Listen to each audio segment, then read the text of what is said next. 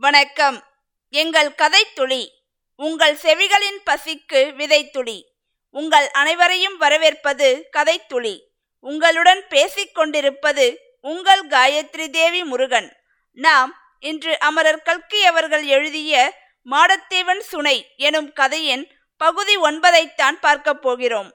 நாம் முந்தைய பகுதியில் கும்பினி படையின் தாக்குதலால் கோட்டை இடிந்து மாடத்தேவன் பலத்த காயங்கள் அடைந்துள்ளான் என்றும் தான் மயக்க நிலையை எட்டிய போது வேலம்மாளை நினைத்து வருந்துகிறான் என்றும் பார்த்தோம். இனி இந்த பகுதியில் படுகாயமடைந்த மாடத்தேவன் தப்பித்தானா? வேலம்மாளின் கரம் பற்றினானா? என்பதை அமரர் கல்கி அவர்களின் எழுத்து நடைக்கு உயிர் கொடுத்து கதைக்குள் வாழ்வோமா? வாருங்கள். இன்று நாம் கேட்கப் போவது அமரர் கல்கி அவர்களின் மாடத்தேவன் சுனை. பகுதி ஒன்பது. மாடத்தேவனுடைய உயிர் வெகு கெட்டியாக அவனுடைய உடலை பற்றி கொண்டிருந்தது. மறுபடியும் அவனுக்கு நினைவு வந்தபோது அதை உணர்ந்தான். இப்போது சிறிது மங்களாக வெளிச்சம் கூட தெரிந்தது. மேலேயும் பக்கத்திலேயும் உற்று பார்த்தான். கோட்டை சுவரின் ஒரு பெரும் பாலம் எக்கச்சக்கமாக தன் பேரில் விழுந்திருக்கிறது என்பதை உணர்ந்தான். தன் தலையிலும் உடம்பிலும் படாமல் சாய்வாக அந்த பாலம் வேறொரு கல்லினால் முட்டுக் கொடுக்கப்பட்டு நிற்கிறது.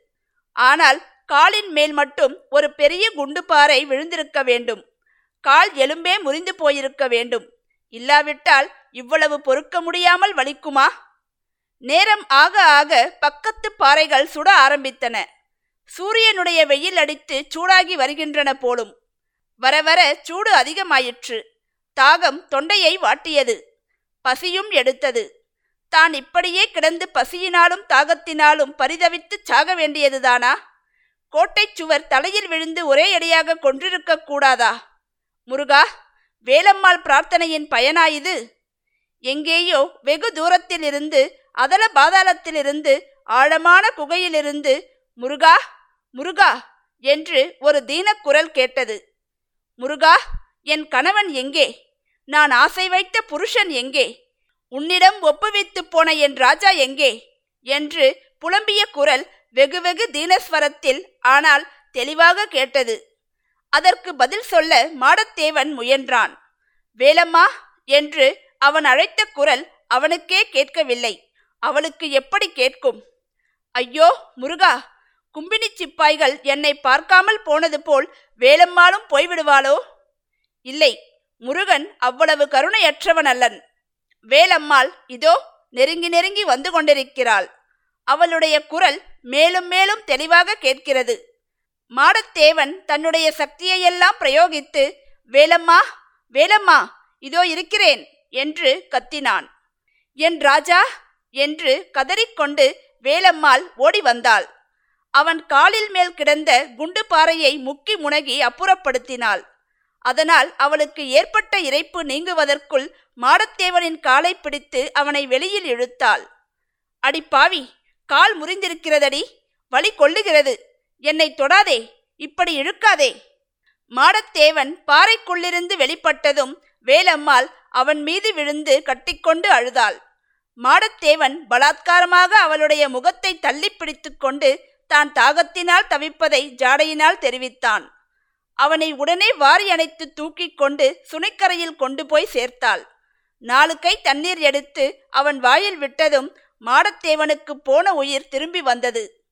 வேலம்மா உனக்கு கொடுத்த சத்தியத்தை நிறைவேற்றினேன் பார்த்தாயா? ஆனால் கால் மட்டும் போய்விட்டது என்றான். வேலம்மாள் அவனுடைய காலை பார்த்து பார்த்து விம்மி அழுதாள். எனக்காக அழாதே வேலம்மா உன் அப்பனுக்காக அழு. நான் கால் இழந்தாலும் உயிரோடு இருக்கிறேன். அவன் செத்தே போய்விட்டான். ஆனால் அவனுக்காகத்தான் ஏன் அழ வேண்டும்? வீரச்சாவு அடைந்தவனுக்காக அழக்கூடாது. நேற்று ராத்திரி உன் அப்பன் என்னோடு நின்று கும்பினிக்காரர்களோடு சண்டையிட்டதை பார்த்திருந்தாயானால் ஆஹா! வீரபாண்டியனும் ஊமைத்துறையும் கூட அதிசயப்பட்டிருப்பார்கள். வேலம்மாள் அழுகையை நிறுத்திவிட்டு அப்பன் உண்மையில் அப்படி உன்னோடு நின்றானா? வேறு விதமாக நான் சந்தேகப்பட்டேனே என்றாள். சந்தேகப்பட்டாயா? நான் சந்தேகப்பட்டதற்கு மட்டும் அவ்வளவு பிரமாதமாக கோபித்துக் கொண்டாயே. சந்தேகம் பொல்லாதது வேலம்மா. ஆமாம் சந்தேகப்படக்கூடாதுதான். சற்று முன்னால் நான் முருகன் பேரில் கூட சந்தேகப்பட்டேன். ஆனால் முருகன் உன்னை எனக்கு காப்பாற்றிக் கொடுத்தார் என்றாள் வேலம்மாள். முருகன் கருணையினாலும் வேலம்மாளின் பணிவிடையினாலும் மாடத்தேவன் பிழைத்து எழுந்தான். ஆனால் கால் போனது போனதுதான்.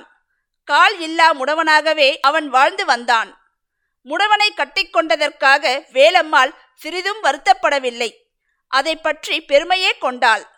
அவளே வெள்ளரி தோட்டம் போட்டு வெள்ளரிக்காய் விற்று வந்த காசை கொண்டு குடும்பம் நடத்தினாள். கணவனையும் காப்பாற்றினாள். ஏழு வருஷம் அவர்கள் இன்ப வாழ்க்கை நடத்தினார்கள். பிறகு மாடத்தேவன் இறந்து போனான். இறக்கும் வரையில் வேலம்மாளின் தகப்பன் செய்த துரோகச் செயலை பற்றி மாடத்தேவன் அவளிடம் சொல்லவில்லை. கும்பினி படையுடன் வீரப்போர் புரிந்து அவன் உயிர் விட்டதாகவே சொல்லி வந்தான்.